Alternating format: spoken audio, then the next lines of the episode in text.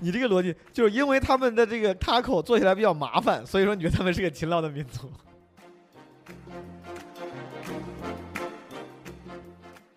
错，我觉得好莱坞是认可的，因为这三个人就包揽那几年的奥斯卡。网飞难得的，因为他们的这个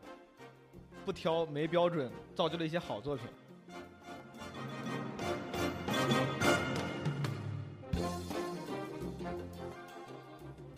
就是一下就每个叫卖都清晰入耳，而且在方位什么都给你安排好了。呃这个酷，这个酷。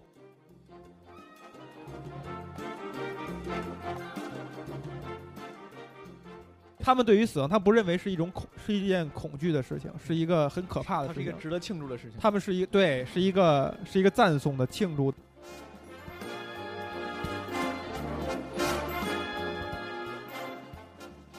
爱情里面，我明知道你不爱我，但是我没关系哈、我乐在其中。那本来爱情就是这样。哎，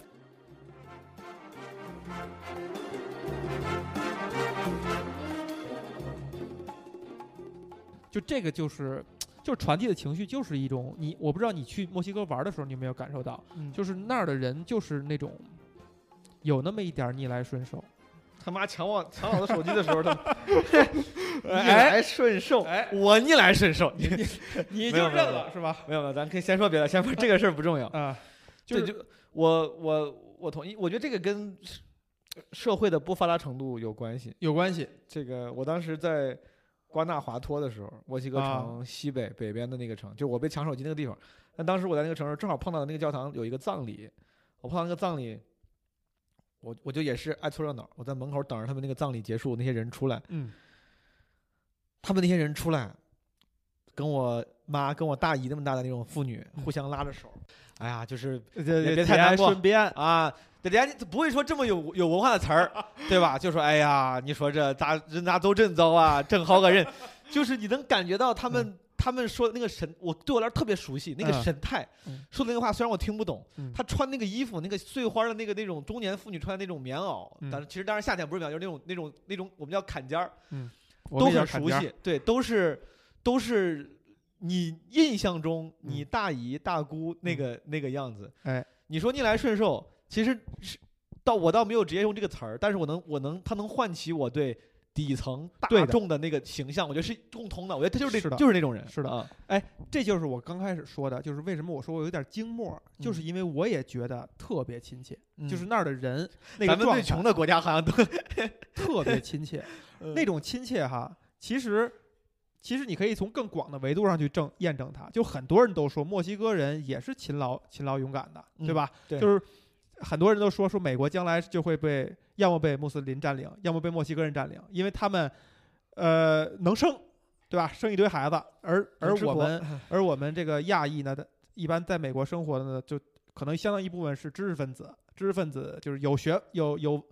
打引号有文化的人就不嗯。愿意生孩子，那可能这个呃有墨西哥人就愿意生孩子，将来就会被人人口从人口层面上完全给他们占领了。但是你发现墨西哥人呢，就是尤其在美国那些，还有包括我在现在我这回在墨西哥城见到那些人，我真觉得他们也都是很勤劳的，嗯。就是那个勤劳的那个劲儿，就是像你家乡的人，嗯。呃，哪儿哪儿都有懒汉哈，嗯。但是整体印象是你觉得中国人是很是很勤劳的，是很愿意为了好的日子而那个先吃吃苦，然后是呃卖卖力气，就是很是很愿意这样的。对你这么说，我回想了一下，好像好像的确是，他们那边做那种擦鞋呀，什么嗯路边这种做做这种小生意和稍微苦力活儿的人嗯，好像你这么一说，我回想起来，确实好像还是有不少的。嗯，有一些别的国家也穷，嗯，但是就不一定有这么多。是的我去古巴的时候，我现在回想起，好像好像古巴，古巴当然有的那种 hustler 啊。过，来说，哎，哥们儿，你去哪儿了？哎，我带你去，就有这种人。嗯。但是那种特别苦力活的人，好像确实不多。嗯，朝鲜也穷，你去了？我去了，啊。但朝鲜就没有这个生命力。啊，朝鲜就属于他是他是理论上，甚至朝鲜应该更亲切，他们的对。面容离咱们更近一些。那个整个社会空气的面貌跟几十年嗯。前其实理论上也可以很亲切，嗯。但他那个就因为没有生命力，他那个生命力没有那么强，你就会感觉有点陌生，有点有距离感。啊，墨西哥就是虽然肤色不一样，虽然那个城市环境都不一样，嗯，但是那个劲儿、那个活力，是的，是的，就是你看啊，你你跟我说你有那个被抢劫的经历啊，嗯。在我听这个经历之前，我一直认为墨西哥人就太友好了，就包括 我去那几天那几经历，我觉得怎么能这么友好？就是好像就没见过游客的那种感觉似的，就是嗯，不是一个司空见惯的，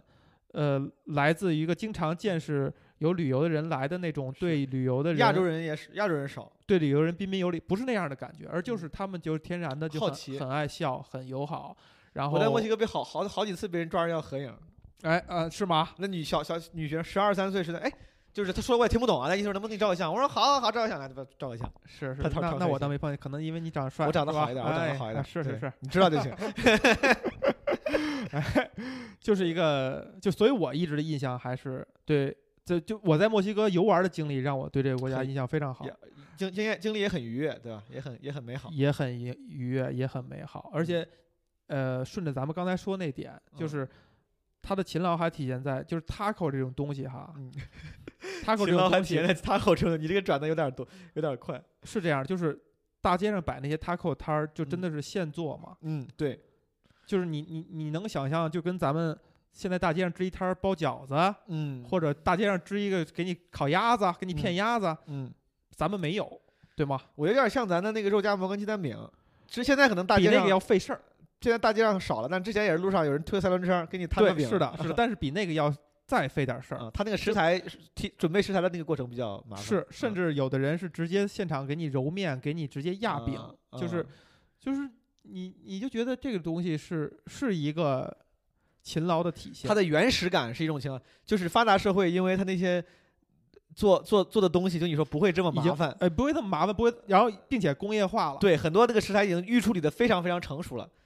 然后这个你显得它那个做烹饪的过程越原始，你会越感觉它它有那种实在勤劳的感。另外还有一点就是，嗯那你你们做这个吃的，难道如果你们的国民级小吃是这样一个嗯。繁琐的东西的话，嗯，你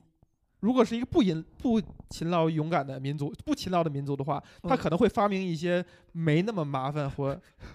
你这个逻辑就是因为他们的这个 taco 做起来比较麻烦，所以说你觉得他们是个勤劳的民族。我觉得是的，是是，这个就像就像比如说。就大家说嗯。说那个英国没有什么好吃的嘛，就嗯。就 cliche 就是炸鱼薯条，嗯，对吧？那炸鱼薯条你觉得方便吗？挺方便的，直接往锅里一扔就完了，然后嗯捞出来一裹给你吃。对。但你看，好像你这么一说，好像这个烹饪繁琐、食材准备复杂的这些国度嗯，which 大高度相关于他们勤劳勇敢的程度，这些国家都是劳力者治于人的 国家。好像那个做做东西简单，你说英国、美国、嗯德国，嗯做的简单的这些国家，好像这个在近代里面都是相对比较发达的，现就这个对对，就是比较厉害，就是他可能嗯就殖民就就是光光勤劳，光勤劳走不了，走不到这个对顶端。对，不，因为因为呃，就是原来我们程序员说的嘛，就是对吧？世界是由懒人来控制的，来掌控的。就他他懒，他想办法让自己懒，他会发明一些机制或者发明一些更工业化的东西。你当时为啥去墨西哥？就是纯去玩儿。呃，是一呃是一个非常长的故事，但嗯基本上可以算作呃纯去玩儿。而且我在之前我做的功课仅剩看了 Netflix 出的六集的 Taco 纪录片儿，呃，就是从完全从饮，因为我以前就很喜欢吃 Taco，我很喜欢，我很喜欢吃 taco，我太喜欢吃 taco。对，对对，我也是非常非常喜欢。嗯，就我觉得这好多好好多民族都有发明这种拿一个小饼儿卷一个东西，然后一下往嘴里搁的这种体验，嗯因为嗯他觉得我一个饼卷了这个东西，就是给你搭配了这个食物的最佳配比，嗯，呃，这个用的香料的最佳的状态，是，然后你就听我的，没错儿，你就这么吃就完了，嗯就说明他们非常自信。嗯比如咱们的饺子嗯啊、包子、什么嗯这个馄饨、嗯，烤鸭等等，就是自信到，哎，你就听我的，没错儿，就这嗯么卷。都在里，看都看不见，但是你，我跟你说，我跟你，说好吃，对吧？然后墨西哥就是 taco 什么 burrito 什么就嗯就这一套，全都是全都是这样的。然后西班牙也是 tapas 也嗯是我这小盘儿，我这张小饼干儿上放的这东西，对，你就直接一口给给你放好了，啊，给你放好了，你就吃就完了。嗯，就它真的就是一种他对他的文化、他的饮食的一种自信的方式。然后你一吃，你就觉得确实是这样的。嗯嗯，我之前上学的时候，我们那个城市有个 taco 店，就特别简陋的一个 taco 馆，不是嗯那种美国人做的那个连锁店，就嗯是一个就是几个墨西哥人做的那个特别小嗯。我天天去，而且我在我去墨西哥那几天也是，就是基本能吃 taco 我都一定要吃 taco，还挺喜欢。你知道它会有分几种吗？就是茴茴香豆的“茴”字有几种写法？你我我我分都是按馅儿分的，你是你啥呀？我特别都按肉分的嘛，carnitas 嗯，Carnitas 羊肉吧，猪肉，猪肉是那个是那个，就是拿一个就好几种土耳其烤肉夹馍似的那个大棍子那儿，好像是 carnitas 是猪肉，嗯，还有什么？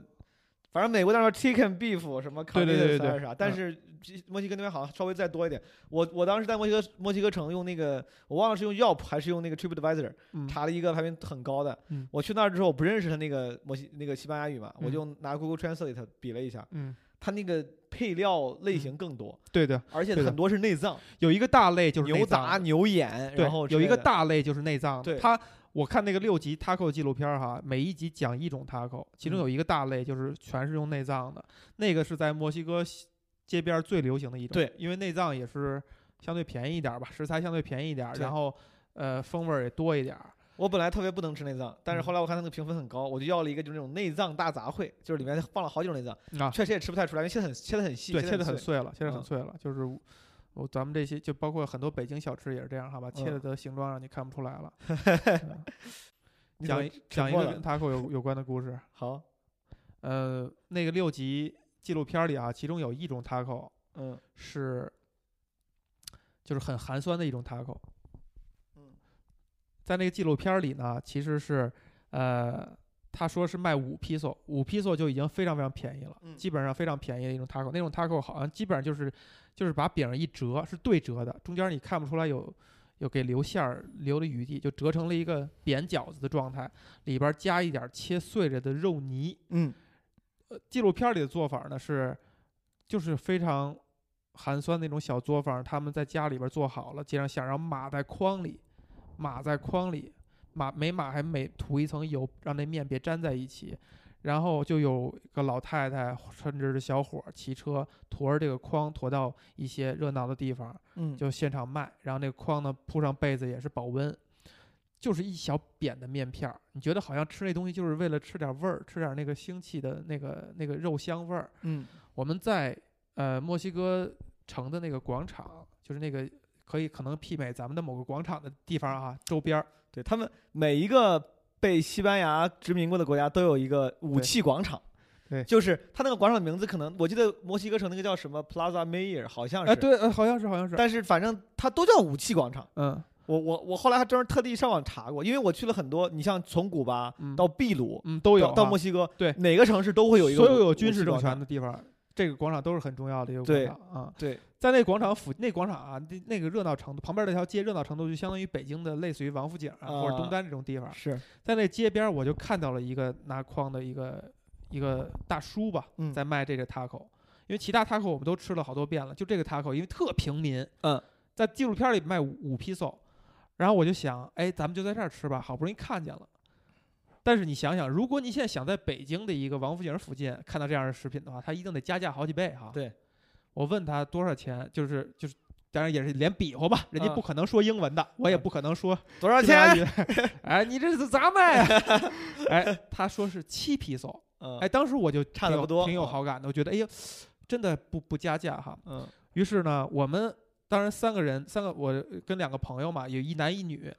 我们每次吃你们 taco 呢，仨这玩儿挺花呀，你哎呀，这不要一下就 配比，你说你说你说，然后然后呃，每次我们要 taco 都是要几个，然后每个人咬一口嗯，就完了，就是因为要吃很多地儿嘛，所以你们一个 taco 仨人每人咬一口，还真是那你俩你们仨的关系确实可以，就是很多年的朋友，很多年的朋友啊。然后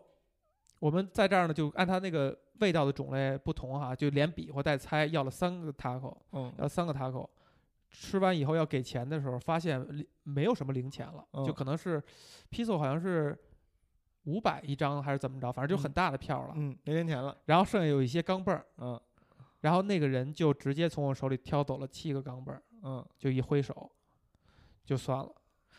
什么意思？本来一个是七，但是你吃了三个，他也问你只要三个还是四个？对，他也只要一看是大片儿，也只要了七，对而且他那个状态不是说，哎，我为你们好啊，什么、嗯没有那种邀功的那种状态，就是无所谓哎，挥挥个手就。就我跟你，说啊，我觉得你这个还真是你你在墨西哥这个经历比较愉悦，嗯对他们的人民的印象比较好。嗯，就来源于这些。我觉得真的是因为你碰见了正好碰到好人了。也也对，就你说那种什么邀功的，说哎呀我挣钱不容易，我碰到了很 可不少了。我跟你说，真的吧？真的这种人可不当时我就觉得，你就想象，你就想象，在王府井儿，你现在来北京玩儿，在王府井儿，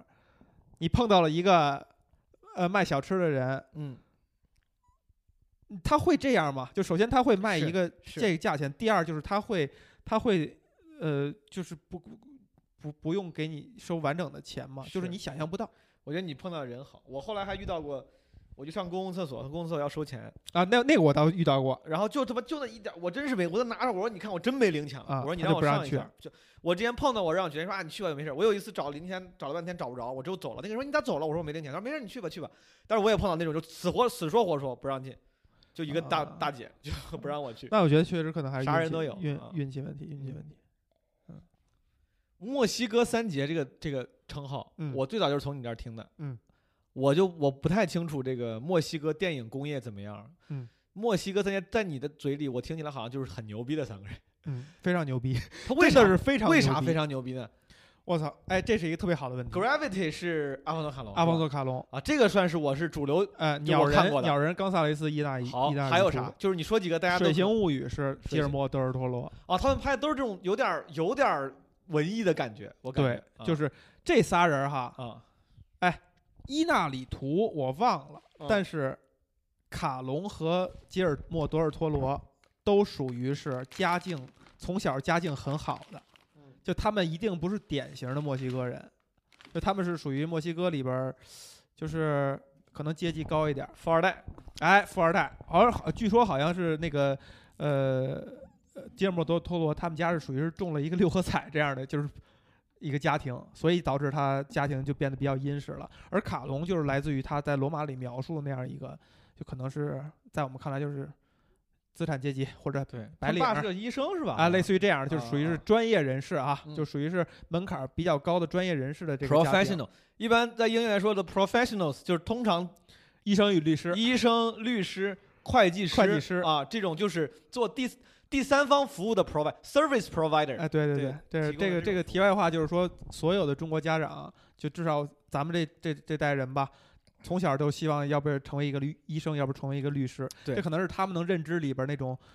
professional 会计因为在中国有什么会计学院，显得好像不是那个啥，但在国外做你去做那个啊对做这个第三方的这种 independent auditor 这种还是都挺赚挺多的，还是挺赚赚挺多的因为，他们那边的税这个事情比较重要，嗯，每一个人都像都像都要拥有一个律师跟自私人医生，而且他们又比较懒，他们需要一个 accountant 帮他们搞报税的事情。对，中国是因为税这个事情，政府帮你搞得已经很清楚了，就是你嗯交的都买的东西都已经税在里面了。对，啊，所以说会计在中国好像没法跟医生、律师，大家大家认知程度也不太一样，通常不是要认知程度也不太一样。嗯，就是这三个人里边啊，这三个导演啊，就可能感觉他们都来自于呃稍微富贵点儿的人家，而且为什么叫三杰呢？就是人家都还是闯荡好莱坞工业，就还是指的是在这个语境下，不是说在墨西哥本土上面他们就把这电影电影做的怎么样，他们还是他们仨是墨西哥人，但是最后闯出名声都是在墨都是在好莱坞，都是是在好莱坞并且是被好莱坞从上到下的，从票房到艺术认可全都认可的，就他们也都嗯拍过票房很高的电影儿，也都导出过在文艺领域、艺术领域，甚至三大欧洲三大电影节被认可的你刚刚说那几个，我感觉都比较偏文艺。他们拍过什么？那个拍过什么？比如说票房很高的商偏商业商业片儿 Gravity 应该算吧？Gravity 算，啊，还但是它有啥仍然还是有一个个人表达在那儿的，就是还是卡隆自己搞的这个项目。明白？最能呃最能最能回答你这问题的就是《哈利波特》第三部，《哈利波特与阿兹卡班》是阿方索卡隆的第一部，呃。就被大家广广泛熟知的啊商业电影，他之前导过《远大前程》嗯和那个《小妇人》，这种嗯就属于是欧美经典文学的执行者，就是就是定期会拍一部《远大前程》，定期会拍拍这些名著。那找来一个呃这个工业导演来给搞一搞，时不时搞一个《傲慢与偏见》啥的。哎，就是这样的。他那个已经拍的不俗气了，就已经他能展现他的才华了。但是真正让他进入大家视野的，就是被主流片场非常认可的，就是《阿兹卡班》。这《阿兹卡班》也是，呃，书是《哈利波特》里边我最喜欢的一本儿，电影儿也算是这七这个八部八八个电影里边我最喜欢的一部。哈利波特我也都算是从小看，而且看过好几遍了，嗯，我都很难挑出一个最喜欢的。你为什么最喜欢阿兹卡班？因为阿兹卡班就阿兹卡班就第三本之于哈利波特，就像《冰与火之歌》的血色婚礼之于这整部长书，它是那个它是那个 button，就是就是这这个作品让人觉得哦不一样啊的那个 button。阿兹卡班囚徒是是哈利波特学了那个就是召唤召唤那个那个木对对，那护身守卫以及真正把他上一代的那几个人带入到这个故事来啊，就他一下开启了这个故事不是一代人了，是两代人。好像是并并且上一代人之间这个这个冰山能够给你那个想象空间在那儿了，就是它是那样一部作品，就是那样一本书，就是有那一部才有后边的这些所有这些故事。就像《血色婚礼》之前，你觉得这个书这个《冰与火之歌》是这样一个故事，然后突然间给你上来这么一个大情节，你觉得我靠，哦，我得做我得作证了，看了，我得做我得严肃点看这个东西了，就他是这么一个感觉的。这是墨西哥三杰，哎，墨西哥三杰就是 卡隆，相当于在商业上的成就，可能比那那二位还要再强一点。然后嗯吉尔莫·德尔托罗是，他是导过那个《地狱男孩》，就这种属于比较偏娱乐的。就这个这个小胖子啊，吉尔莫·德尔托罗是这三个人里边我。呃，相对来讲没那么喜欢的，就是嗯他的那个，他可能他的艺术性没有那么强，他可能更喜欢那些小怪兽啊，小那些那些名场面啊，cult 类的这个啊，哎，有点，哎，对对对，他就嗯是很靠的，他就嗯就是我记得奉俊昊哈，他拿完奖以后被采访的时候，人家说你为什么导出了这么一个这么一个稀奇古怪的电影？嗯就是好莱坞那些记者啊，没没话找话，就是说这个《寄生虫》是一个稀奇古怪的电影。嗯，奉俊昊说说说说说说呃，because I I'm a fucking weirdo，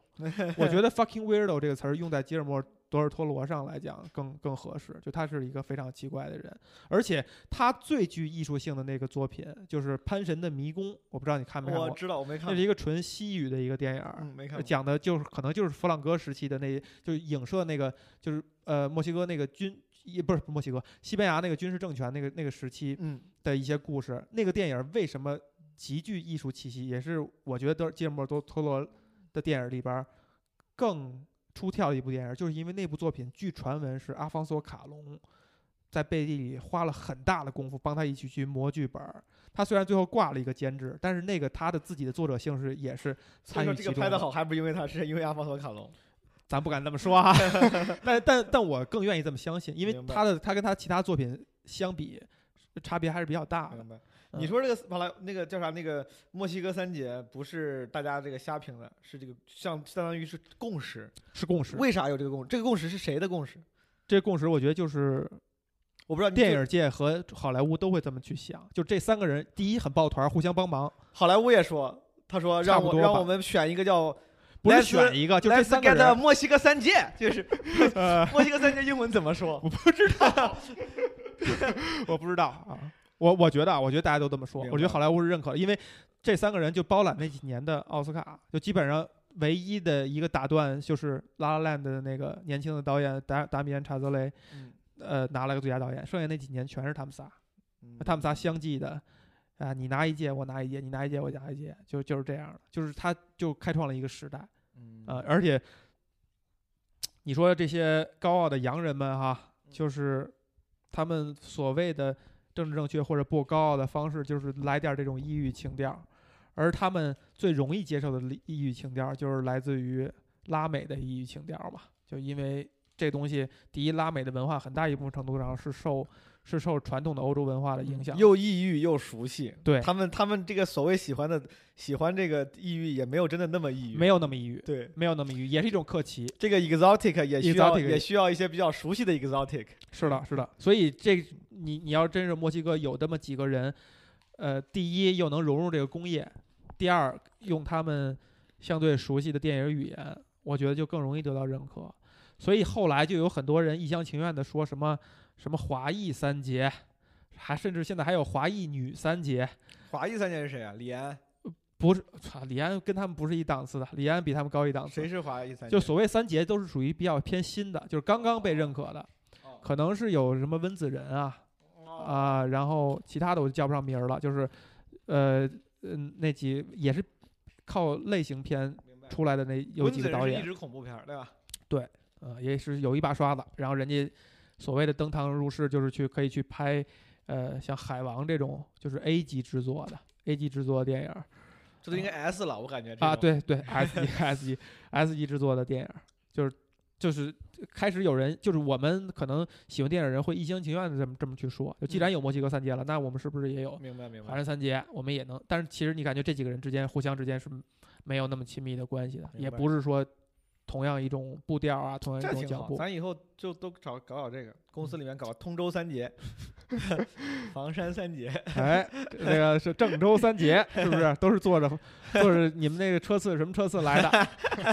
高四零四来的。都是在同一趟列列车上出来三杰。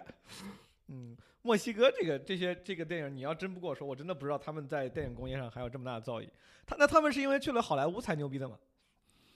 墨西哥本土有牛逼的电影制作者吗？好像是，所以说其实不是墨西哥拍的厉害，还是因为他们有钱去了美国学了去拍电影，他们还是美国电影导演，只是因为是墨西哥背景，然后能让美国人有一些熟悉的，在美国人熟悉的基础上有给出一些所谓的异域风情。我我下我这是我的推测是吗？因为好像不感没感觉，好像墨西哥本土有什么牛逼的导哎演。你看啊，你哦你这较真儿聊这个词儿还真是挺有意义的。我觉得所谓的墨西哥三杰啊，不是因为他是他是三个墨西哥把墨西哥文化带入到主电影工业里的人，而是他是三位优秀导演，恰巧他们都是墨西哥人。明白。就他们导演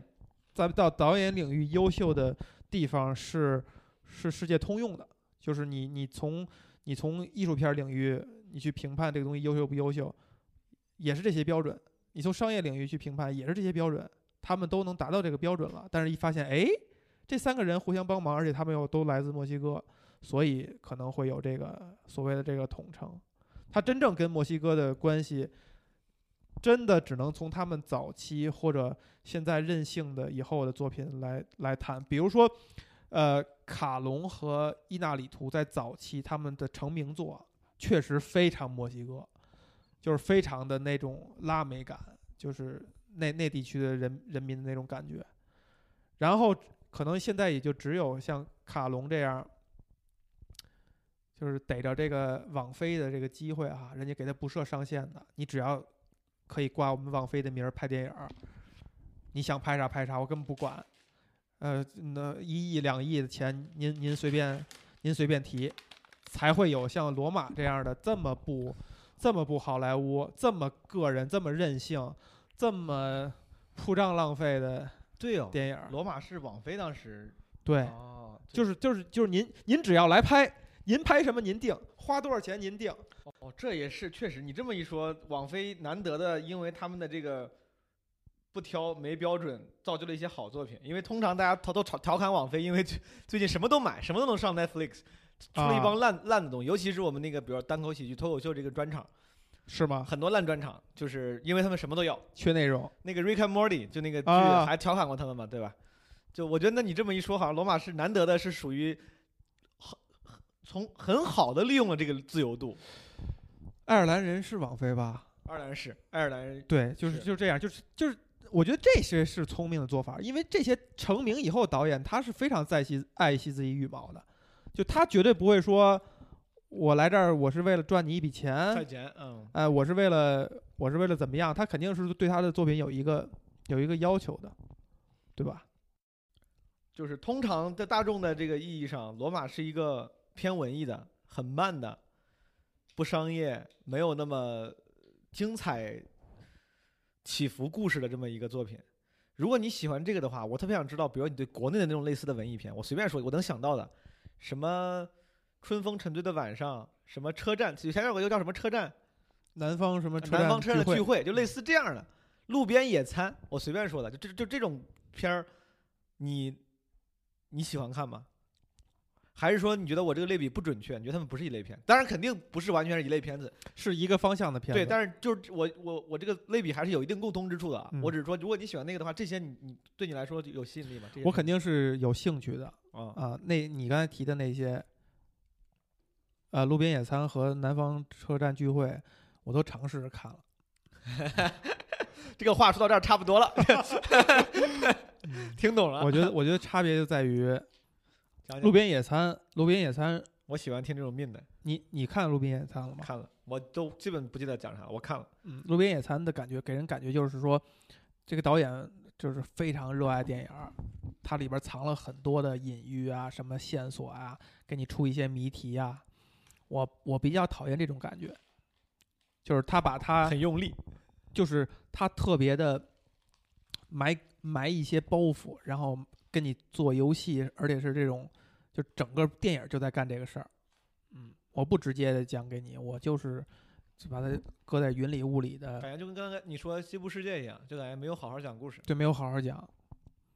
我觉得，我觉得不是说你不能有，就卡隆的那个作品，其实我我后来看有一些人影评，我就发现，哎，人际关系那些点我确实没看到，但是但是你不不看到这点，你不打扰你欣赏他整个讲故事和他的所有的画面的过程，就它是一个增益，它不是一个唯一的目的。有的电电影路边野餐，在我看来就是，还有包括那个什么地球最后的夜晚，嗯在我看来就是那些东西好像是它唯一的目的，我其他地方不重要，就是你看不下去不重要，因为我要讲的是这东西，这些谜题你要解出来，你才会觉你才会知道我在干嘛嗯，啊。所以这个姿态确实好像有点有点高，这个姿态挺高的，我感觉。我我甚至觉得他就他就他首先没做到这个，就把这个电影拍成是一个能让人看下去的一个东西，这是一个。就算你再自我表达，你的第一大目的也是要让人看下去。对，这个姿态很高嘛，就是说，反正你看不看无所谓我就，假设，我就假设你们都喜欢我，你们都愿意来玩嗯我的游戏，我的你们都应该过来喜欢玩你们都你们玩不下去是你们自己的问题，嗯是你必须绞尽脑汁的让自己逼着自己怎么怎么样的那。对我甚至姜文有时候都有这个姿态，张太张文一定有，对，但嗯是他他他收起这个姿态的时候，他就能拍出来还不错的东西。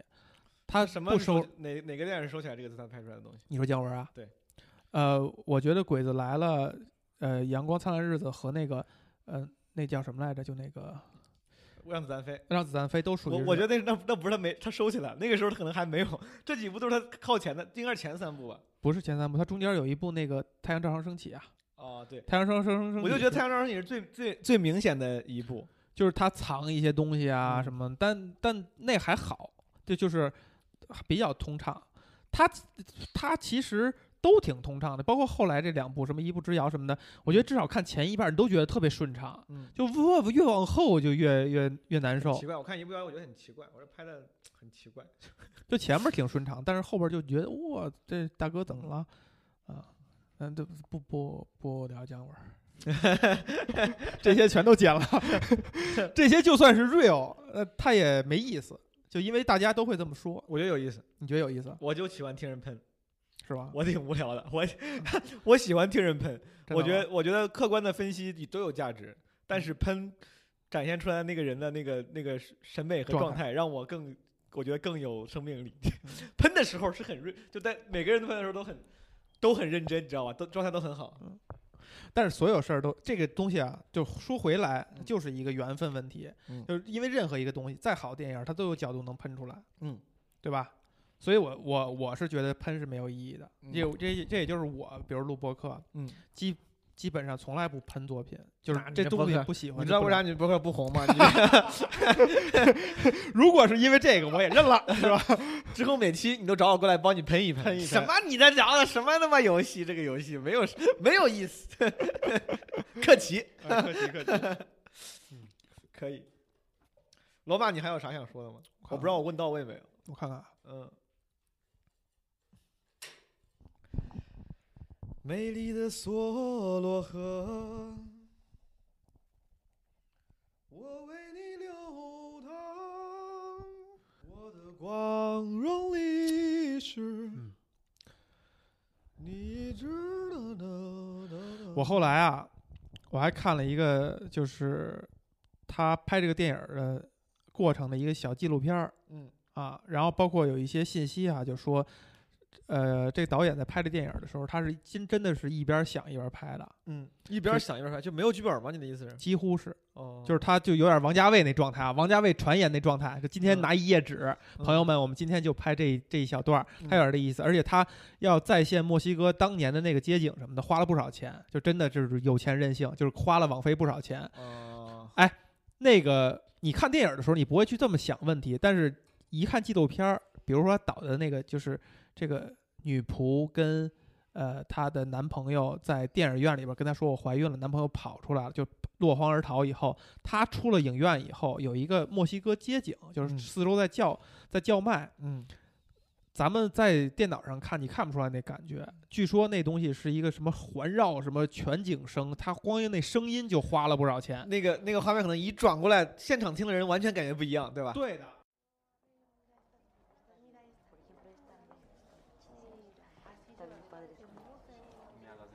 Mire cómo ve esta. ¿Cómo es? ¿Está bien? ¿Te gusta, Cleo? Que Está bonita. ¿En cuánto me la va a dejar? No, pero con descuento de cliente antiguo. Ay, déjeme ir a preguntar a la patrona, ahorita vengo. O es Aquí compramos el mueble para el cuarto de Toño y Paco, que ahora está en el de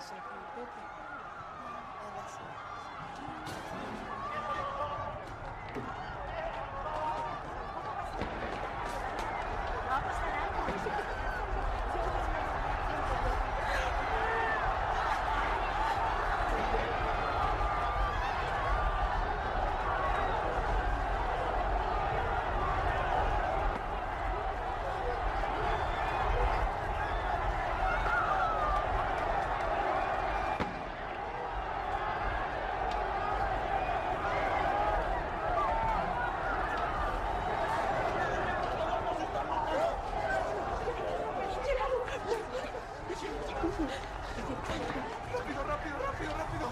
¿Dónde está? ¿Dónde está?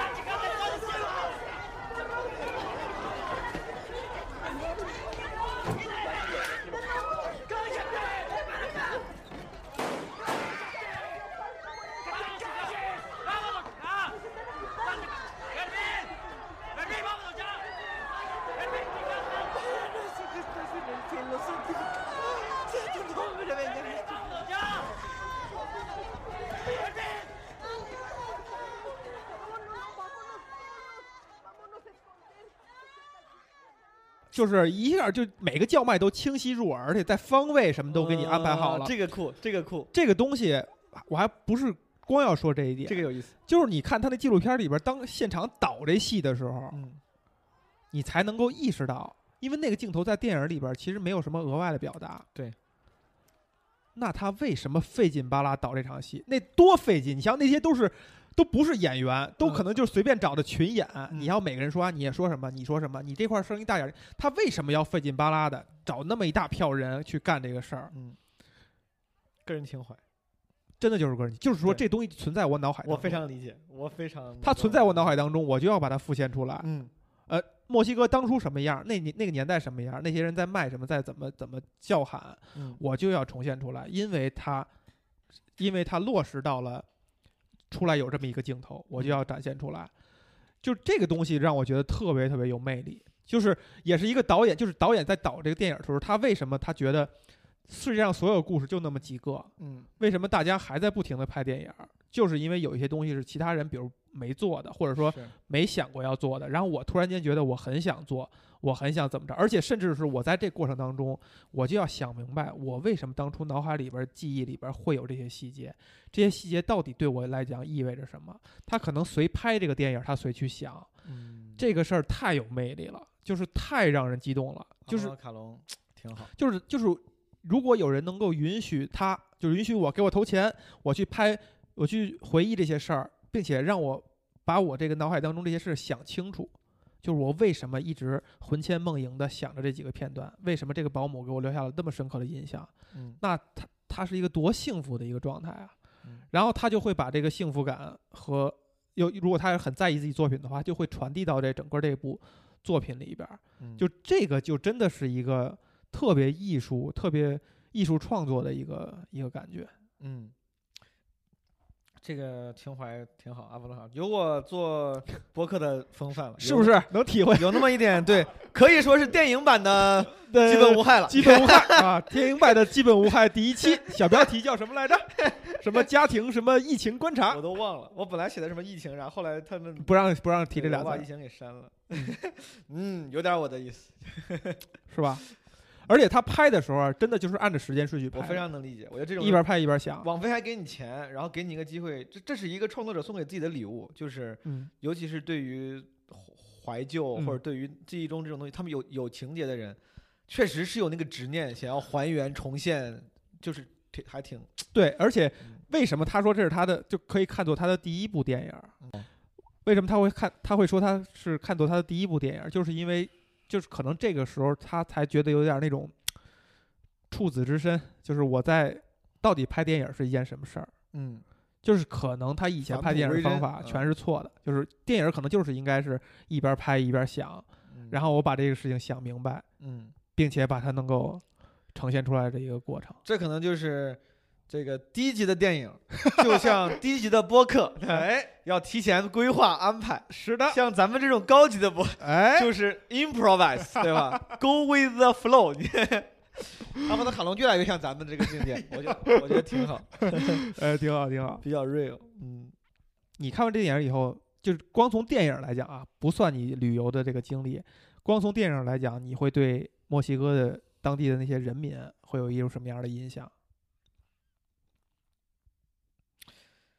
很模糊。不不不是因为因为我看这个电影的时候，我忘了，我感觉我看电影的时候，好像就是在墨西哥旅游的时候，还是去之，就是我我不记得哪个经历给我的印象是在前的。我不知道我对墨西哥的印象是电影给我的在前，还是东西。我我我害怕这个不够纯纯粹。嗯但如果现在我回想的话，的确像你最开始说的，就是我会觉得他们是跟中国人有能唤起那种亲切感的，什么你说的那什么勤劳勇敢啊，或者嗯淳朴啊这种逆。来顺受。但是我对逆来顺受，但是我看的时候，你的确能感觉出来，就是那个有点，你甚至觉得就是那个男朋友看着电影，突然说，哎，我就是我出去给你买个东西，买个爆米花，就是你身边的谁？有点像那种小镇青年，你知道吧？就是那小镇那种游手好闲的小青年，嗯就是中国的这种嗯你嗯美国电影，美国里面，美国电影里面有有一些特别 city 的人，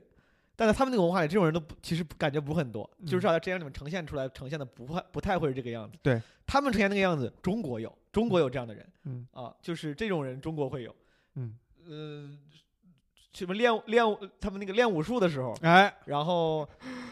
暴暴动的时候，那就就是那那种很多那些那些人，你会你就感觉哦，感觉我身边或者是我在国内的文艺作品里面也见过类似的呈现。嗯我就是有点像你说的，就是我看这个电影给我的感觉，墨西哥给我的印象嗯就是可能是在世界众多国家和地区里面，我觉得可嗯能是离咱们相对来说比较近的一个。嗯啊，我我甚至这这个是我为什么问这问题啊？就是因为我觉得我看完这电影以后，我就感觉就是就好像就是拉美那大陆，就其实其实那个墨西哥就相当于中北美嗯跟跟底下这个南美还是有点差异，但是多多少少他们是比跟呃纯粹的洋人哈就更相近一点儿。你比如说加西亚马尔克斯那个《百年孤独》的那个感觉，我觉得就跟罗马有一些地方是特别像的，就是你感觉好像就是那片大陆上的人对自己家乡的人民，对什么国家、什么这些政府，就因为他们都经经历都很像，就这几个国家之间，他这个在政府军政层面上几次嗯几次波澜都很像，就是感觉那儿的人，那儿的老百姓，最后都变成的差不多的一个样儿，就是其实他们就觉得我操无所谓，就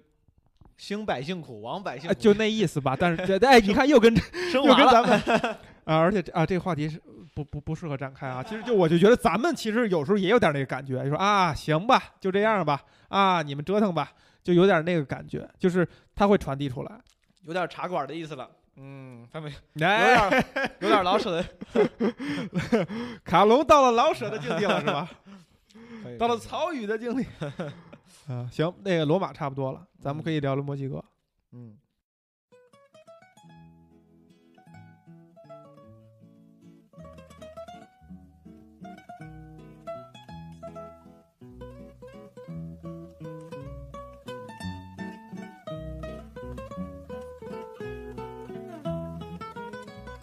你去过南美吗？这回去墨西哥说第一次去南美，墨西哥算南美吗？不算南美，中北美吧，说差不多。拉丁美洲。拉丁美洲嗯，在你去过的国，你去过欧洲吗？没有，我也没有。我去过的地儿非常非常少，美国、墨西哥、日本、泰国，在这么就是你去过的国外，嗯墨西哥排第几？喜爱程度上，哇靠！你老问这种排排坐的问题，这就很这就很让人痛苦。问这个就才能才能有是的有观点，有有，这是我反正是我还还想再去的地方。勾引你观点的一个方式。反正我还想，就是其实美国哈，嗯，去年去的时候就是那种可去可不去的状态，去就是为了要看红磨坊。就咱俩刚认识，认识第一天我就提过这事儿，嗯，咱俩刚好的时候，咱俩咱俩的 还在这个你侬我侬时期，嗯 没有没有，就是就是为去就我就觉得就人就是文化霸权，就你你要想想看那个红磨坊的音乐剧，你只能物理物理程度上的把人挪到纽约去看才行，喜欢吗？非常喜欢。非常喜欢。嗯，你看音乐剧里面最喜欢的是哪个？最喜欢的《红磨坊》是你最喜欢的吗？音乐剧啊啊，你看过芝加哥，看过《红磨坊》，你应该也看过一些遍。啊，《The Book of Mormon》，啊，然后呃，汉密尔顿你看了吗？汉密尔顿没看，那个《哈利波特》，就这几个里面，哈利波特、芝加哥你觉，得哪个比较好？还有那个 Once Once，、啊，Once 都市音乐剧，都市爱情。因为那是一个电影改的，那个电影的导演我非常喜欢。我一直以为那个是音乐剧改的电影，电影先有电影，先有电影才有音乐。我对音乐电影、音乐题材的电影和音乐剧电影都是毫无抵抗力那个。导演还导了另外一个 Once 和还有一个 Begin Again，Begin Again，然后后来有一个叫 Sing Street，对对，哦，Sing Street 是另外一个风格了，就是英国的一帮因为这个导演就是一个爱尔兰人，都柏林人，都柏林人，他他去他去导完那个 Begin Again，我破口大骂，说我再也不跟这些 supermodel 合作了，就那个 Begin Again 歌还不错，里面有些歌，啊、嗯。他就他非常不喜欢那段经历，就觉得那些人就简直就好莱坞那些明星 rude，、哦非常难伺候，然后就回回去 Sing 了。Street 挺酷的，很喜欢，我也很喜欢。嗯那个导演也算是我很喜欢的一个导演。这就我就是属于不记名，我都不知道他们三个是一个导演导。对导演名字我反而哦，嗯，咱们聊过这个嘛？嗯那个导演就后来那个 Modern Love，就是他哦是他 Modern 做的项目，他他可能导了几集吧。哦，对，咱上次吃饭的时候你提了，嗯嗯，Modern Love，Modern Love 后来我看完了吗？好像看完了，对，后来我看完了嗯，bipolar，Bipolar 是。不是？来来，毛东，我来采访一下你的 bipolar 状态这个公开不公开？我没有，我没有确诊是 bipolar，、啊，我只是 bi，我只是有可能。你只是 bisexual 是吧？bipolar，他们他当时那个医生的原话是说你 bipolar 是阳性，我说阳性是什么意思？他说阳性就是很有可能是 bipolar，但是他问了我一些问题，bipolar 叫双向情感障碍，也嗯叫躁郁症，嗯我对躁郁症，我只郁没有躁。他问了我关于所有关于躁的问题，我都是我说至少最近没有这些症状。嗯我说所以说你的结论是啥？他说嗯，那看起来反正你郁是肯定了，他说你这个躁可能还没有呈现出来。你信任医生的这些话吗？我我无所谓，我没啥信不信任，我我不会让那个影响我，因为当时我看之前我就跟医生说，我说、我说我说我我说我其实我不太想看，我说看这个如果打个比方，如果有真有病，他会不会让我反而更加自我暗示，嗯就是就好不了，就是哎呀我是个什么有抑郁症的人，或者我不想这样，我觉得这样有点自我就是脸悲惨化，然后你嗯就陷进去。但我其实我觉得我现在挺健康，这个东西我完全没有让他我没有，我不是，我不会因为他说了什么之后，我就出去之后，我说，哎呀，我可是个病人啊，就那没有，我就无所谓，就嗯，我最最近挺好，状态很好，状态相对挺好，很好有点夸张，挺好，嗯确实比上次要强很多。主要还是因为艺术家了嘛，最近哎，成为了一个 年轻的播客艺术家。年轻的播客艺术家。我当时因为我之前录歌，我有时候用 GarageBand 我会做很多鬼。嗯，我那天做那个，我说他妈，我都数了一下，十六个鬼，而且十六个轨是最后中间我还有一些过渡鬼都删了。是，我想，我说我这应该艺术家了吧？我说谁做博客搞这么多鬼？我说我这应该艺术家了，太 蠢了。是不不不不是不蠢不蠢不是不是所有的创作者必须得有这个陶醉的过程，他才能够认真严肃的对待这件事情，是不是？他如果自己觉得哎呀随便弄弄就得了，那是也出不了什么东西。算了。我我最近的想法就是，我觉得我出道即巅峰，准备在巅峰隐退。我准备，我准备在留下一个。对我准备这一期出完就不出了，就没了，哎呀，那我还与有荣焉了，是不是？江湖留下我的美名，啊，很难再就没有了，没有这个机会了。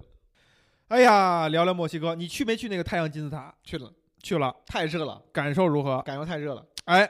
我跟你说，这不是开玩笑。嗯，热的时候，很热很冷的时候，你生理不是很生不是很适愉悦的时候，嗯，你什么都感受不了。对你这个时候你那个心情就没有那么。那个你看，啊，我跟嗯你的经历恰恰相反。嗯我刚到墨西哥城那天晚上，痛苦无比，就是特别难受。嗯后来我我后来第二天我意识到我可能是高原反应嗯啊，虽然墨西哥可能也没多高哈，嗯但是可能我就是属于高原反应敏感的一个体质。嗯反正那天就头疼欲裂欲裂，然后晚上我们去喝酒什么的，我也就呃没就只喝了一两口，就很难受。只然后喝一两斤。然后我们睡的那个叫做这个青年旅社哈，就是一种上下铺，然后还能拉个不应帘儿。该呀，毕佑老师，你这经济水平，你哎墨西哥住上下哎铺，，我出去玩都是都是那个青年旅社，我觉得那样的话能让你的旅游经历更丰富一些哈。至于怎么丰富，咱们就不细展开了。了。总之，那个小床呢，又是一个能拉着帘儿，一种很封闭的感觉。那天我都感觉我有点那种，就抑郁，就是那种封闭狭小空间恐惧症的感觉了。幽闭恐惧症。哎，睡得也不好，夜里边几次醒，到早上起来非常难受。吃早饭的时候也是非常没精神。我那同伴就很担心我嘛，然后我们就去药店买药。然后有一个同伴是在美国一直生活的，他就猜人家蒙在猜那个那些药品，就觉得哎这个药好像在美国见过，可能是跟头疼有关的，就买了就吃。吃完以后，我们就打了一个，呃。呃，这共享共享汽车哈，去那个太阳金字塔，那天还下着点小雨。我在快到的时候，那个山路呃不是山路，就是在一些乡间绕来绕去的时候，就给我恶心坏了。我就示意那个司机停下来，因为嗯也不语言也不通，我就在路边儿吐了一大口口水，就没有吐，嗯因为我也没吃没怎么吃东西，一大口口水特别难受。缓了一点儿会会儿以后，坐到那个又上了那个车，到了金字塔以后，当我刚爬上金字塔的一层的时候，心旷神怡。对，豁然开朗。你你这个岁数，你看没看过一个以前一部影视作品叫《永不瞑目》？看过。里边陆陆陆毅，哎嗯，陆毅成名作，他饰演的萧彤这个角色，我当时也给把这个故事给我的很多朋友讲了啊。萧彤有一个镜头一直印在我脑海里边，就是他不是为了卧底，他吸毒嘛，吸毒完了以后，他跟着这个叫什么欧阳兰兰，还有他爸爸大毒枭，被带到了一个高原一个小山村，要说要给他戒毒，他那时候毒瘾就发作了。然后欧阳兰兰很喜欢他，但是被他爸拉出去了，就说你这时候不能管他，不能给不能心软给他毒品。嗯他就在一个小屋里边，就自己发作，在那儿浑身发抖，在那儿躁狂。他们就出去了，出去刚待了一会儿，路易砰一下把门一推，就已经完全正装了，这嗯正常了。然后爬到那个房顶上，开始朗诵什么，呃，什么英雄万万千，就很豪迈的嗯嗯那种很有气魄的词。嗯，我当时就有点那感觉，就站在那个金字塔的第一层荡胸生层云。哎，就有点那种，我天哪，极其豪迈，好像世界都在我掌握当中那种感觉，就特别的豪气万丈的那种感觉。嗯但与是源于我就是那个高原反应的那种那种很抑郁的那种心情，突然间一下开开朗了，再加上那个那个那个景象也确实是一个非常开阔的，没有任何世俗东西干扰的一个景象。但是我没有爬到那个金字塔顶上，嗯，我还是觉得多少有点难受。然后就没有爬，而我的这两个朋友爬上去了。他们说那个顶上有一个，在中心处有一个小眼儿，所有人都去捅一下那个小眼儿。我都没爬，呃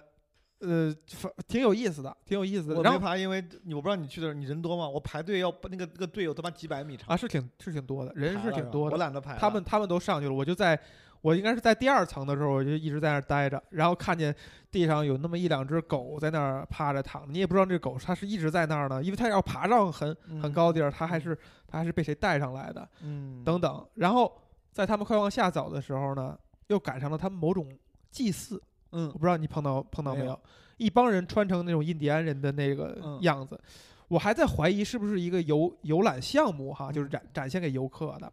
后来我问了旁边就是那种懂英语的人，他们嗯。说这个就是不是说经常有的，嗯就是。偶尔会有，就是你真你们真的赶上了，他们就一堆人在那围着一个东西在那叫唤，然后你就想象我以前看到过那个关于就是玛雅和这种原来印第安人的那种文献嘛，就是嗯这种祭祀在以前是真的是活祭，嗯是要杀人的，嗯，是要真正杀杀掉你的同胞去祭天啊。那你看的时候是那他那那他不是用什么祭品了？他用什么祭品替代？没有祭品，没有，就是围绕着围着中间几个看上去像长老一样的人，在那儿载歌载舞又跳，然后每个人动作也挺有讲究，然后燃起一些火焰啊，那种那种有有烟气的那种那种东西。你是几几年去的？啊？几几年？去年、哦去年九九月份九月底吧，九月底，嗯我当时爬了月亮，没爬太阳，人太多了。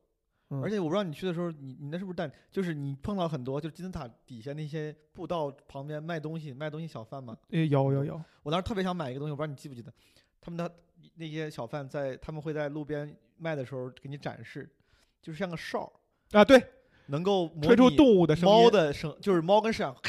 这种对对对对老虎老虎那种。好多好多样的声音，呃，对，我当时看的时候，我说哇，这个太我想买。我当时就我我见人都问多少钱，但是他们跑不可能因为你是游客，反正他报的价挺高的。我他妈比较抠，我就想着你可能是因为我是游客，你给我报高价。同样的心态，我当时就说，我说我再看看，再等等。后来就后悔了。对，后来我就想，我说大不了老子不带你景景区买，你景区肯定贵。我同样的心态啊！我我，回去去什么小商品批发市场买，我说真不行，回淘宝上什么义乌什么，这肯定有卖。没有，再也没有再也没见过。我一样同样的心态，就是有好几样物品都是在当地看上以后觉得很想买，就觉得哎呀往外走走，因为我们去的那条路呢是一条。游客不多的路去的，是那人带着我们绕了一小山村，从后边绕过去的。我们想想，那就走大家这条路，可能在外边就会便宜很多。结果发现没有了。我太后悔了。后来我去了别的城市，我去故意去找那个就那些嗯，什么小商品批发市场啥的，嗯再也没有那种手工艺品市场都没有。对对。就只有我在月亮、太阳金字塔周围嗯见过那个，而且他那儿的那些纪念品的一个特别大的特征，就是他这个，就等于说墨西哥这个，他们所谓的他们民族的那种特征，就是他们对于死亡的，嗯，对于死亡文化的那种拥抱，就是是就很多骷髅的东西嘛，是图案。骷髅的东西，他们对于死亡，他不认为是一种恐，是一件恐惧的事情，是一个很可怕的事情。它是一个值得庆祝的事情。他们是一对，是一个是一个赞颂的、庆祝的，然后呃，大家一起去，就很很很欢快的一个事情很多。小孩儿的玩具啊、衣服都全是是骷髅骷髅的。小孩儿就你说他们的万圣节也会扮成骷髅，他们对于这个死亡符号这个东西，就是没有那种抵触或者说所谓的禁忌。嗯，中国就感觉像小孩儿，你要接触什么死的这种东西，大家就很心里很有疙瘩。讳莫如深，嗯就不会让你去，你平常你说“死”这个字儿都不应该，对吧？对然后比如说，就就，比如说咱们过年的时候就绝对不能说，然后甚至说什么吃饭都不能说吃吃完了，都得说吃嗯吃好了啊啊，就就类似于这样的你们，更讲究。尤其是过年的时候嘛，嗯所以就是这个这个是一个挺大的一个一个不一样，就是他特别他特别拥抱拥抱死太阳、亡月，亮、金字塔当时那个算是什么？是玛雅文化吗？还是阿兹台克？对对对，阿兹台克阿兹台克是呃。我现在也没闹明白，就是印第安文化跟玛雅文化之间的一种什么关系？好好像是阿兹台克。然后嗯秘鲁，我当时去的是秘鲁是印加。印加我我我看到你发的那个照片啊，你去那个马丘比丘了嘛，对吧？那个我觉得是一个很很吸引人的地方，挺，非常有魅力的一个地方挺。有意思，挺嗯有意思。而且当时我去的时候，正好国内有疫情，啊，然后我的我最大的感受是，当时我去马丘比丘的时候，我就听那个导游 Oh 在旁边偷听，啊听人说马丘比丘这些人是怎么死的，就是这个为什么成为了这个嗯，一个像是空中花园时代断断片对一下，那些他们那个那个马丘比丘王国的那个整个朝王朝覆灭了，为啥覆灭了？说主流说法是那个欧洲殖民者搞的屠杀、嗯种族灭绝，但后来说好像也不是，是因为欧洲人带来了传染病。就一个一个国家王朝覆灭了，当然正值国内疫情，我特别害怕。我马丘比丘 是印加文明，嗯比那个比比真正西班牙殖民那个南美是要早很多的吧？没有，他其实没有那么早。他们当时是跟当时马丘比丘他们那个是被欧洲的对殖民者反正第一次就是发发现新大陆以后，就是这嗯些这个欧欧洲列强哈，这去确实最大的杀器就是身上那些病毒，嗯因为他们都已经有抗体了，但是那边那片土地没有，对没有，确实是。但是我我我印象里感觉好像比那还要早，但是他们死是因为被先是、嗯没文化了，有点。先是被一些欧洲殖民者杀了几个人，然后归顺了，归顺之后以为以为嗯没事了，没想到因为病死了。对，而且那个时候让他们真正产生恐惧的就是觉得这个这个他们理解不到那是病毒嘛，他们就嗯觉得他们那些人信仰的上帝嗯。是保佑他们的，嗯。呃，而不保佑我们，所以在自此之后，很多南美大陆的很多人开始改信天主教，改信上帝，是的，就有这种有这以种为他们的神更牛逼。啊，以为他们神哇，他们你们的神太牛！你他妈过来之后，你那个魔鬼给我搞成啥样了？死了这么多人，我还是信你们吧，哥们儿！你们这个你们这个哪儿买的？你们这个主不错，哪儿请的？这破他妈玩意儿八毛是吧？买佛龛啊，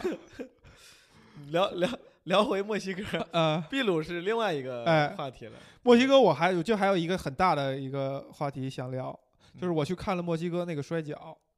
你看了吗？啊没有，没有看啊？没看。我你去了一个墨，我当时去了 Mexico City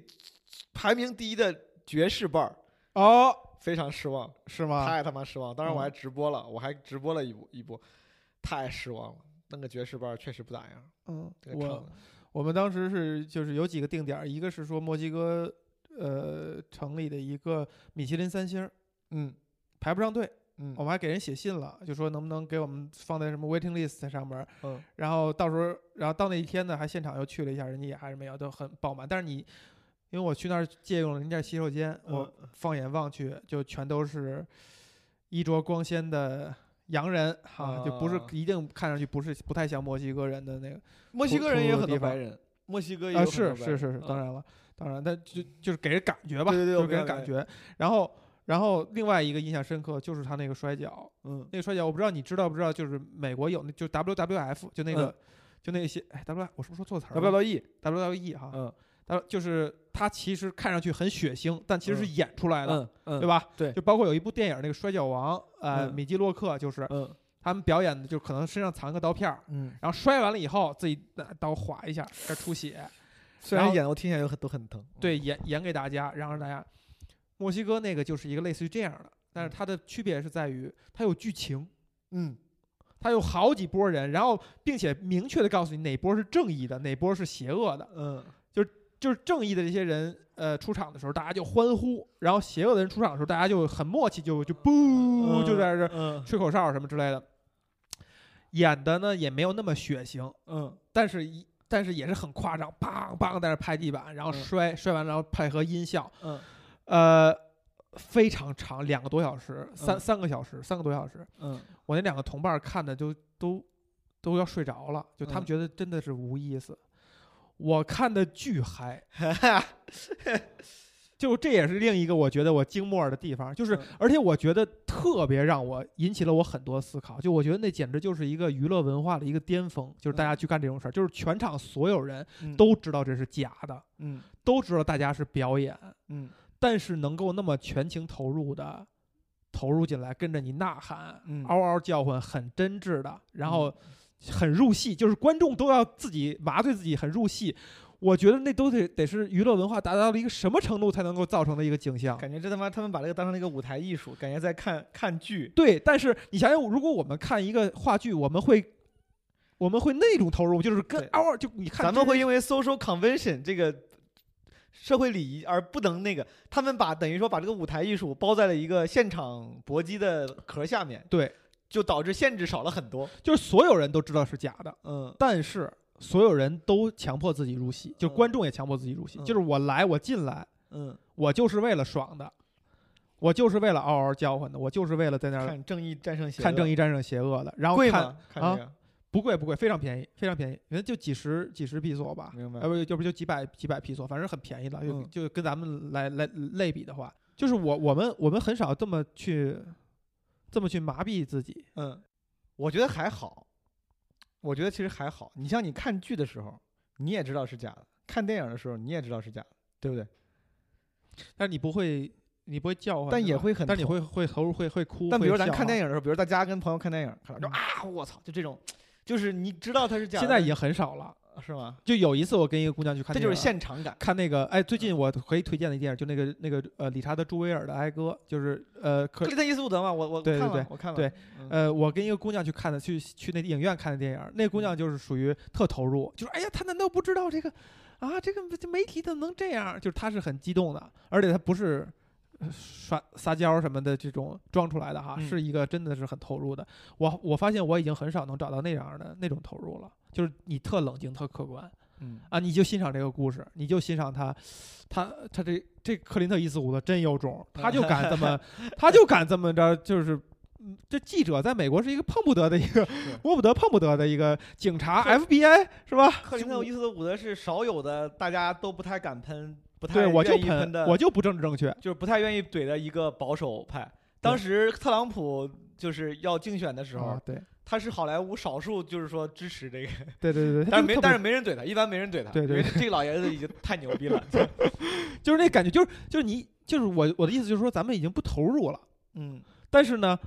你感觉就是我会猜测墨西哥那些人他也不投入，但是他强迫自己投入，因为我嗯花钱进来，我就是要这份投入。我我自己就说到这，我其实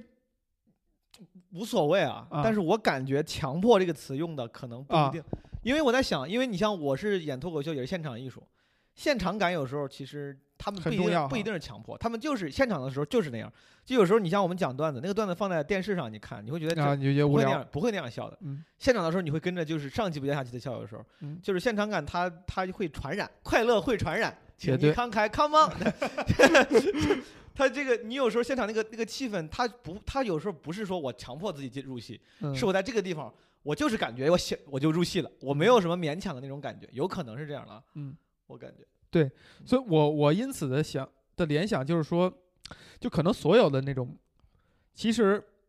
它虽然包装成一个演出一台戏哈，但是好像所有的竞技运动其实都是这样的。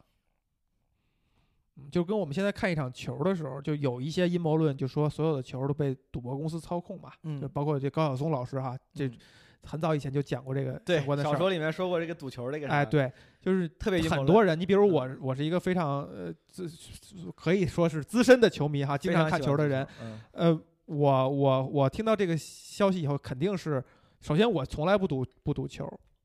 啊，我还是很不愿意相信这一点的。但是我看完这个摔跤以后，我就感觉，就哪怕是这样，我觉得也没事儿，嗯就只要他还能让你投入的，嗯哪怕你是强我刚才用的词儿强迫，嗯或者说你其实不自觉的，嗯，你可能之后以后发现，哎，我怎么那么傻呀？我怎么现在还不自觉的，嗯，我我可能我怎么那么傻？我怎么刚才那么投入？嗯哪怕是这样，我也觉得，无论是什么方式，你能够进入那样一个投入的状态，嗯都都很好，都很都很珍惜。嗯就哪怕最后确实就是所有的体育比赛都是被操控的，都是演演给你的，嗯你只要能说服自己能投入进去，你获得的那种激动和你彼时彼刻的那种感受是非常真实的。那个东西是是无法操控，是无法去呃去装出来的。我觉得那就可以了。是，这也就是为什么我说墨西哥摔跤，我会觉得它就是一个，它就是好像就是娱乐文化的一个一个标志，一个一个象征，就是我们都知道是假的。我甚至你不用告诉我皇帝的新衣，我们大家都知道，我们大家互相都会说，但是我们就是约定，在其中，我们约定好了，我嗯。们乐在其中，我们约定好了，我们嗯。我们投入，我们我们相信。对，嗯。好好，有点有点突然想到想到这个很凄惨，讲在爱情里面，我明知道你不爱我，但嗯。是我没关系哈、我乐在其中。哼。那本来爱情就是这样 当时墨西哥有有有是有一些奇怪的艺术形式。你说到这儿，我分享两个我还能记得记记住的艺术形式，嗯，一个是大街上那些卖艺的穿着制服哎，摇那个，你记不记得？我记得就是把装备都都装在身上，就哎 one man band 的那种感觉。对但是他没有那么专业。他根本就不是，他就是他没有任何技术含量，他就是摇。对。后来我上网搜了一下，嗯，罗马电影里面也有这个，也有这个人有，大街上当时也有很多。我当时第一反应，我觉得很可怜，老头儿嗯，大夏天穿的那个制服，也是就感觉有一种仪式感，你他就感觉这个，就跟那个童子军那种感对觉似的哈。然后在那儿摇，因为你那个毫无技术含量，且没有什么，就是至少放在现在不够优美。嗯他们期望靠卖这个艺，没有什么技术含量的艺来获取一些收入。嗯，然后那个在那个步行街上人来来往往，没有人理他。我当时觉得还有点难过。后来我搜了一下，发现这是一个流传很久的一个艺术形式，他们叫手摇风琴，嗯手摇风琴嗯应该用用用什么 street organ，street organ，还有叫什么 barrel organ，然后摇这个人叫 organ grinder。这个人我操，就是真的是几十年前，很多年前就有了，嗯也是从移民的时候带过来的，嗯德国的一个艺术形式。哦，哎，你要这么说还真有点那个感觉哈。你你记不记得有有你你我说一个你应该记得，他们说那个之前美国也有这种叫这个 organ grinder，通常都是带个猴子。哦，就是还真是，对就打那个岔是对吧？就是后来纽约市长给禁了。纽约市长把这个带猴子的，因为美国那个流派是带猴子的流派，说美国市纽约市长说你这个算了，别他妈给这儿搞这个，带着带着带着猴子搞，嗯给禁了。他们说这个东西就是一个，你说他卖艺，他也不像卖艺，因为他没有什么艺，就是手摇，他有点卖艺，他有点像卖艺跟乞丐的结合。啊，后来后来那个好像说墨西哥现在这个这个艺术形式还比较繁荣昌盛，还组了一个什么民间的手摇风琴艺人协会这种。然后我就感觉这帮人还挺有意思，这么年纪大了，天天在那儿干这个入不敷出的活儿，嗯但是而且你这个要求还挺高，还不像其他的卖艺，随便穿啥都行，在哪儿都行，嗯，他还得穿的很很板正。是是，哎，你你给的这个，你刚才给的那个那个总结还挺挺关键的，就是嗯说他是卖艺跟乞讨，乞讨的一种结合，嗯，哎，挺有意思的。哎，其实就是说，就是呃给你一个给我钱的理由，对。就是你你可能欣赏不了我这东西，但你但你也让你舒服舒服，就是让你的意思就是让你心里舒服，感觉你不是真的在施舍一个吃白食的人，我干活了。同啊同时也是对自己，就是我还是体面的在乞讨，他们真的很体面，嗯他们天气很热，穿着那个，然后背着很大，就是让人让人会有一种多少的敬敬畏感嗯啊。还有一个艺术形式就是我在莫斯科见了好几次，那个 mariachi，不是 mariachi，马 mariachi 算是一个，这个是更更更大众的。的了哈。我说的就是那种 comedian，哦，他们在路边一群人围着，我看那个人在干嘛，就是在靠说话跟逗你笑，嘿，还不是他们不是纯讲段子，就是撂地的相声了，他们讲着讲着逗逗小孩儿，说哎你过来怎么怎么着，跟小我没见着听不懂，啊，但是就是我感觉效果挺好的。我感觉这个是真的是有有绝活的民间艺人，因为你像我们讲脱口秀，还总讲究说这个灯光、气氛、场合都很重要。我们老有很多演员说这个不愿意去演堂演堂会，啊因为气氛不对。那个 那个就真的那个是纯 tough，那个是地狱模式，那就跟天桥你像是卖艺就是撂地的纯靠自己要把人全留住，嗯所以说他们就不会那么拘谨于只靠内容文本，他们嗯要使尽浑身解数，嗯有时候还要做做一些肢体的那些 com comedy，就是演演演点杂技绝活那种感觉嗯，有时候要把人拽过来，然后这个做点互动嗯。我见了两三次，然后我感觉那个我虽然听不懂，但我感觉效果挺好的，我很佩服，这个我一次没见过很用心啊啊。，这这种的我还只是在美国的某些就 Santa Monica 什么的那些闹哦市区看到有那么几个肤色稍微有一些黑的人，然后嗯他们可能都是固定套路，什么让几个人站成排，然后从你身上翻过去啊。啊，然后你们猜翻的翻得过翻不过，翻不过的可以赌点钱，什么就嗯类似于这样的。然后说的话呢，也会是肯定是要抓人，要逗你笑的。嗯，啊，墨西哥的我还真没没没见到过。我感觉这，我甚至我甚至觉得这个民族的人，就好像娱乐形式是很单一的，就好像你你有没有觉得我们从小到大，就是父母那一辈儿，他们娱乐形式就就比较单一？我觉得跟社会空气有关。当然，当然按是是的，按高晓松的说法，可能是跟汉族人本身不是能歌善舞也有关系啊。但是我感觉咱们那咱们那咱们父母那辈，可能是因为社会空，你像现在咱们这一代玩街舞的啊，什么是的，是的，是的，是跟社会空间有关。嗯就是那代人可能觉得你就玩儿好像是一件很奢侈的事情，对，就是乐和玩是一件很奢侈没有那个条件，嗯咱们就不 go into details 了。这个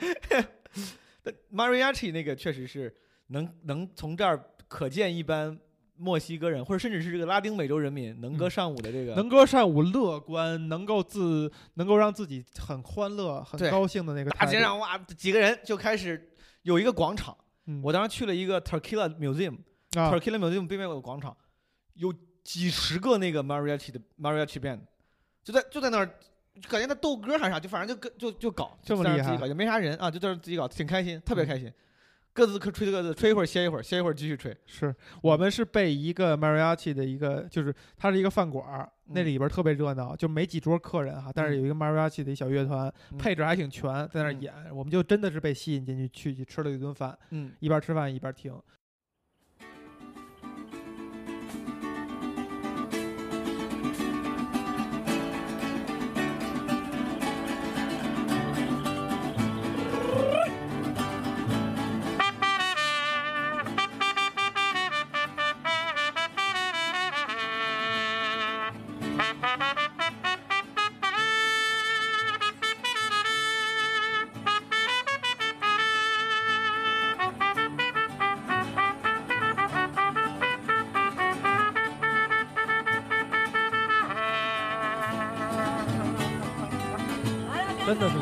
特别，哎，我觉得特别好，就是他们那个氛围特别感人，就特别能感动、感触你。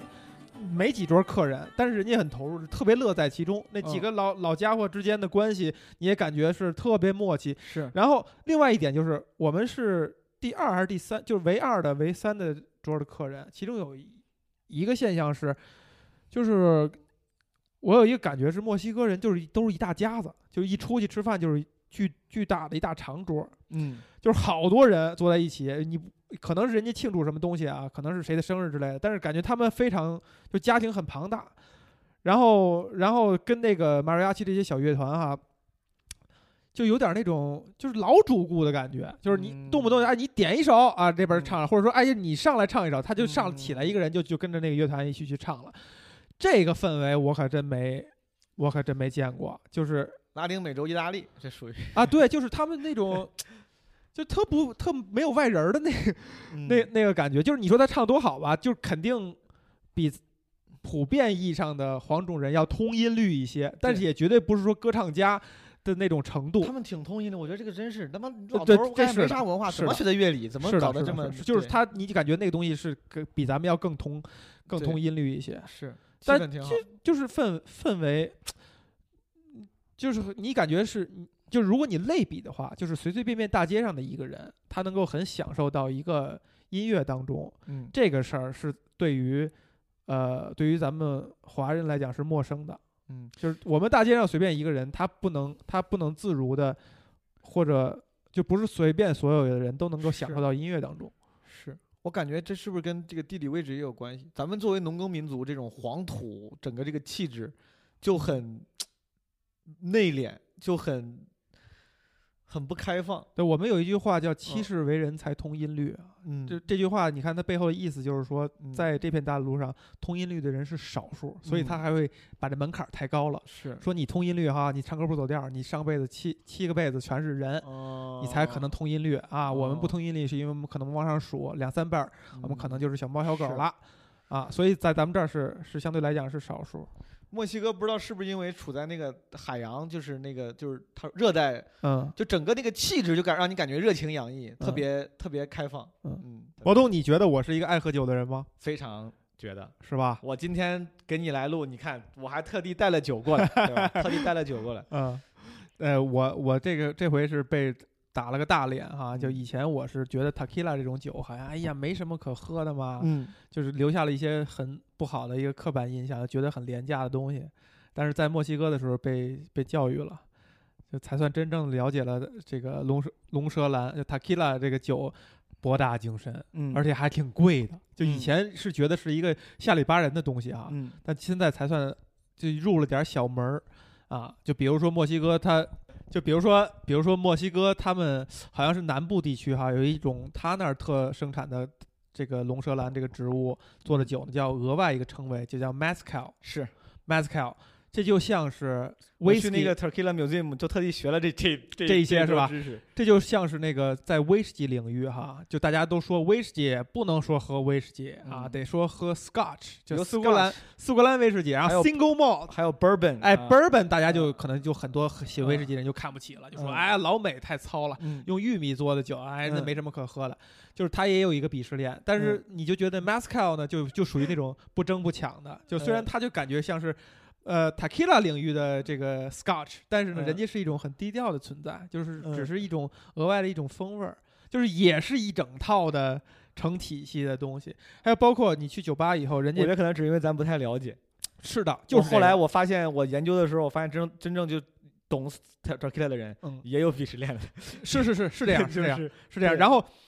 包括他们就用来 tequila 用来就是清口味的那个嗯小饮料，嗯他们也有一种讲究，三种颜色正好摆成墨西哥国旗的三种颜色，嗯然后说你喝哪种的哪种风味的 tequila 要用哪种解一下，嗯，也有一整套的文化的特征。就这些东西是是是是让你喜欢喝？吗？Tequila？呃，就国外这些主要的基酒，什么 whisky，我喜欢 whisky 什么我喜欢 whisky 呃 vodka 之类的啊，这这里面你喜欢 whisky。我喜欢 Tequila 在这里面排排的，排第二，就它它也是很有风味儿的。我这个 gin、ram 什么的，我一般，我就觉得就嗯无所谓，可喝可。我也是威士忌是我相对最喜欢的基酒。嗯他给他排的比较靠后，我不比较靠后是吧？可能说上大学的时候老喝喝喝喝多就喝这个，这真的是一个缘分。就对，有你看点阴影。就就对于我们来讲，就是去酒吧，比如买嗯醉，嗯就是想让自己快速醉的时候，嗯就一哨一哨的喝那种廉廉价塔嗯塔 q 拉，嗯，你就造成了印象，就是这酒就是一个嗯买醉用酒，没有什么可品尝的，没有什么风味儿可言。嗯。那其实不是，其实实就是其实那几些那几个基酒也有那种都有。按 shot 的。买醉用的是的，买醉用的酒。是的，啊。我那个另外一个哥们儿就是就是我们是算是多年的朋友，并且也是酒友，嗯。他他就以前对威士忌特别不感冒。嗯。就觉得这玩意儿没什么意思，但是他就突然间觉得 tequila 是他的，是他的那个击中他的那个那个爱，在那儿就喝了喝了更多。嗯有的时候这也是一个缘分，你比如说你跟 tequila 缘分可能就就没有那么高。可能还有，这只是我 目前的那个，还有还有，下回咱一块儿喝哎两口，，好吧，下回一块儿喝两口。啊，今天要不先这样，这这就结尾了结尾的太那个啥了，啊，结尾的我没有一没有一整套话吗？我怕我死，我我我我我要有有的有的有的，有一整套话，就你有录完你我没我没我没有编好一整套话，嗯就是没有一套，就是即兴。嗯嗯 OK，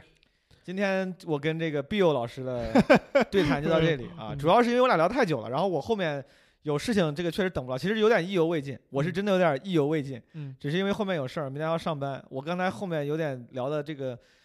心不在焉。对心不在焉，我我非常抱歉，我现在预定下次跟 Bill 老师继续 我就是被你定为 Bill 了是吧？对 Bill，你你不是不想要公布真名吗？啊呃，对，姓马，Bill 马 Bill 马 Bill 马老师 Bill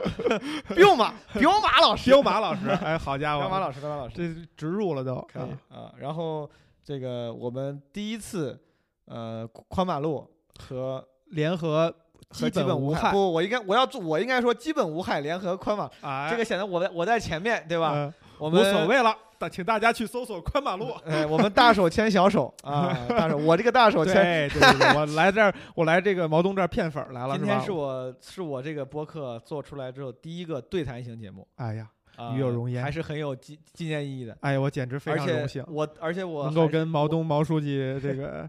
我是真的很满意，这么精彩的播客能够挂上钩，太假？了，因为我是真的，我本来之前第一期跟大家也聊过，我说我做对谈型的，就是不不不求别的，就是求自己能学到点东西。嗯今天我虽然后面聊的比较仓促啊，但是不从前面聊电影，聊什么文艺作品，然后我其实真的还